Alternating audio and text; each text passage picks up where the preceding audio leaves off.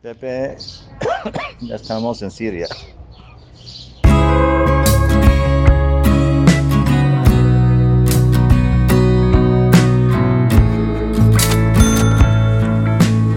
Imagínense que viven en un pueblo masacrado por la guerra durante 12 años. Imagínense que además tiene lugar un terremoto y sus correspondientes réplicas. Imagínense que su gobierno los maltrata, los masacra y acaba con sus vidas. E imagínense que además no le llega la ayuda humanitaria de la que se habla por todo el mundo a través de los medios de comunicación. Imagínense todo esto y un poco más. Y es lo que se han encontrado en Siria, en el noroeste de Siria, el grupo de ONGs español que ha estado colaborando estos días atrás para llevar una caravana con cargamento de ayuda humanitaria, parte electromedicina, parte harina para hacer pan. Imagínense simplemente que eso les ocurre y que no viven cómodamente como vivimos en este instante en Occidente. Todo eso ocurre y más al noroeste de Siria. Por eso me preocupo por ello y por eso quiero que escuchen muy bien lo que nos cuentan desde el lugar, mientras la gente va desescombrando sus casas como puede.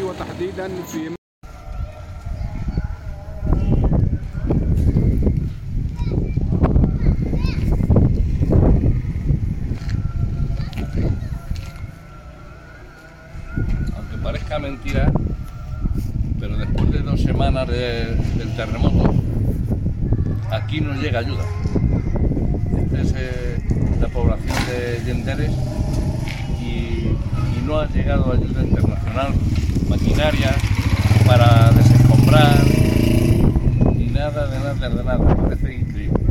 Aquí la gente, como veis, sacando el escombro a mano y apañando un poquito sus casas, lo que pueden para, para poder habilitarlas para poder vivir. Hay, hay sitios como este, por ejemplo, este edificio, que viendo, que no se puede entrar.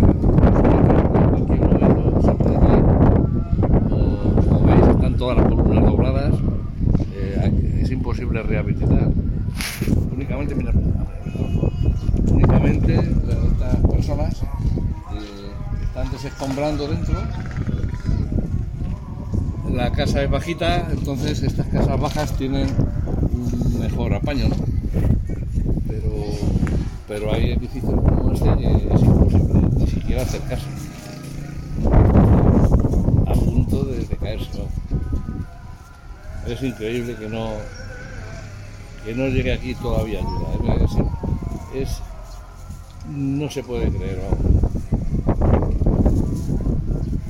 Esto es, un, pueblo que está en la zona Siria y, la población es eh, siria, de, con mayoría de kurdos, pero son kurdos sirios, pero aquí no llega ninguna ayuda, increíblemente.